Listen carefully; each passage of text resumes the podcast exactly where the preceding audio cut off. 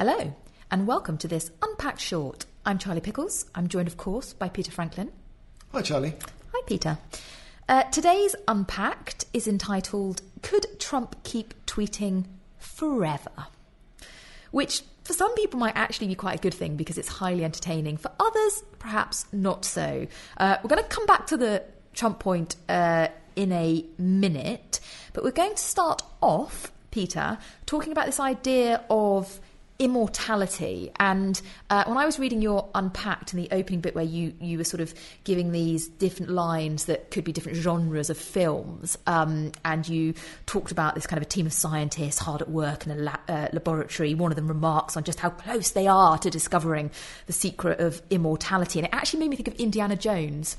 And I don't know whether you remember that film, where it's all about, what is it, the cup of life or something? Yes, what is it? Yes, um, that's the third Indiana. There we go. Uh, yes, and it's and it's this the whole Holy Grail one. the Holy yes. Grail. There we go. And it's the whole idea that actually, you know, you, that you're seeking something that will make you uh, immortal, and actually, it's just a real horror story That's in the right. end. Yes, Uh, something always goes terribly Exactly, wrong. exactly. Yeah. Fantastic film, though. Anyway, I digress. Um, so we're talking about uh, immortality, though more of the digital sort here, uh, Peter.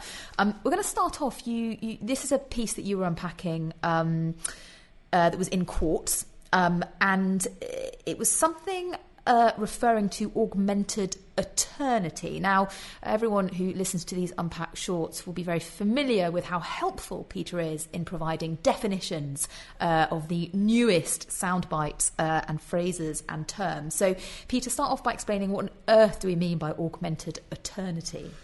It's basically the idea that the human mind, everything that we are, our memories, our feelings, etc., etc., are all just information, sort of encoded in the sort of matter of our brains and bodies.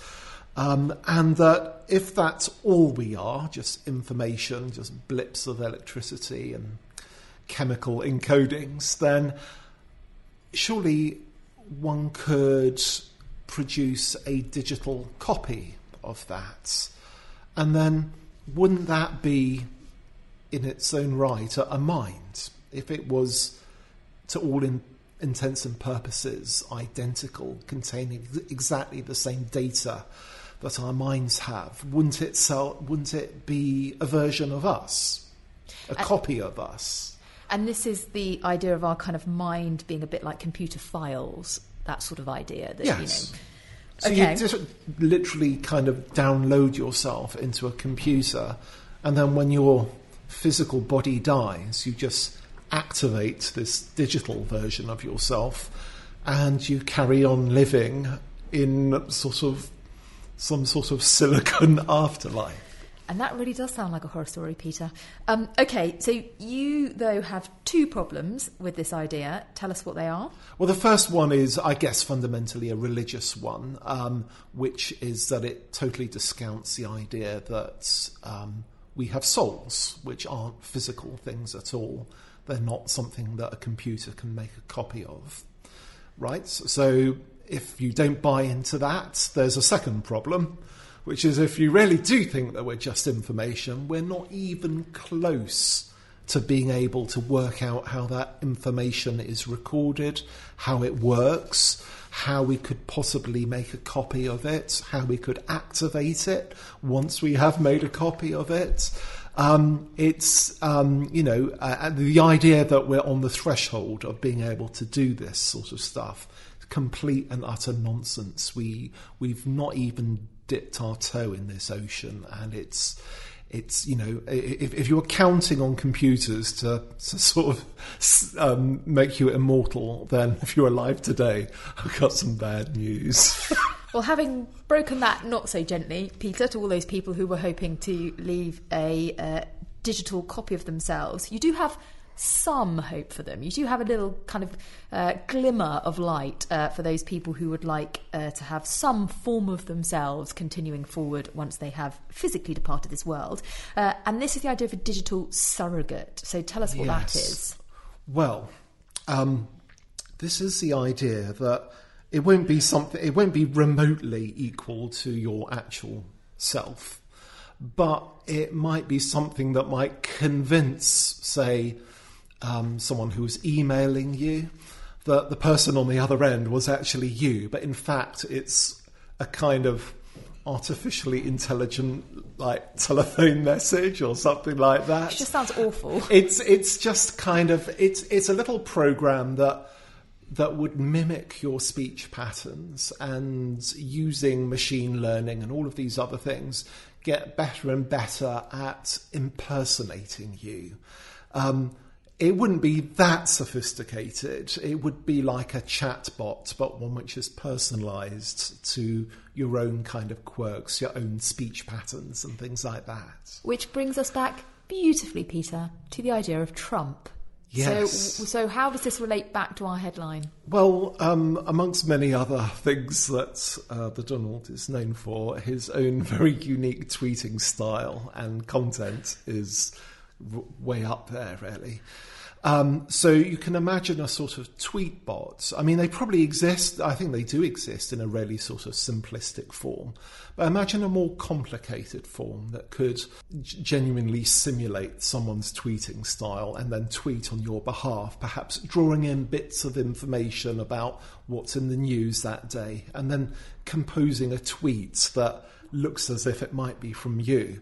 Well, imagine a sort of Trump bot that does that. I feel like would- quite a few people could already uh, kind of replicate his style today Well, without what- the AI. well, you see lots of obviously the satirists are all quite good at sort of creating Trump Trump-like tweets. Imagine a an AI program doing that, and it continues doing it long after Trump has long passed from this world, and you get Trump tweeting forever as long as there's a Twitter, as long as there's an internet.